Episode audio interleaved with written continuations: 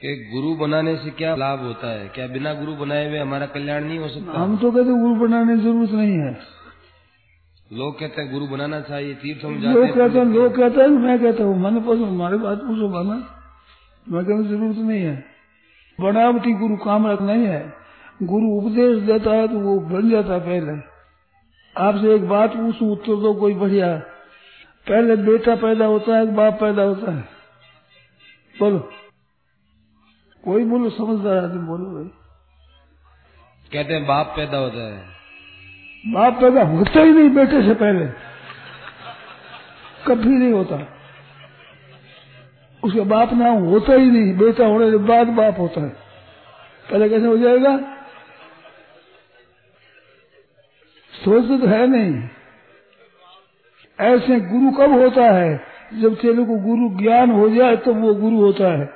पहले तो गोरु होता है गुरु नहीं होता। क्या होता है? गोरु। गोरु क्या? बल। बैल।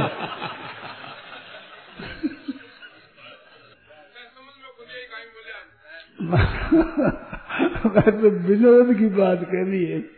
विनोद की बात कही।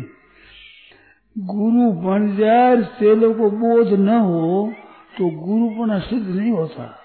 जैसे जब तक बेटा न हो तब तक बाप संज्ञा नहीं होती। बाप संज्ञा बेटा होने की बाद होती है। तो गुरु का चेले को तत्व ज्ञान हो जाए, तब वो गुरु होता है जिसके पौधे से ज्ञान हुआ। अगर ज्ञान हुआ ही नहीं, चेला बना दिया तो वो गुरु नहीं है। वो गुरु बनने के योग्य नहीं है। उसको चेला बनाना नहीं चाहिए। जब तक वो तत्व ज्ञान न दे सके, तब तक गुरु बनना के बिल्कुल अधिकार नहीं है। इस वास्ते गुरु पीछे होता है तत्व ज्ञान पहले होता है। ये मतलब मेरा। मैंने विनोद में बात कह दी जो गुरु तो बन गया, ज्ञान करा सकता ही नहीं। तो वो गुरु नहीं है, वो गोरु है, गोरु का महाराज ने पूछा, गोरु क्या होता है? वो बैल होता है। बैल बल्द होता है।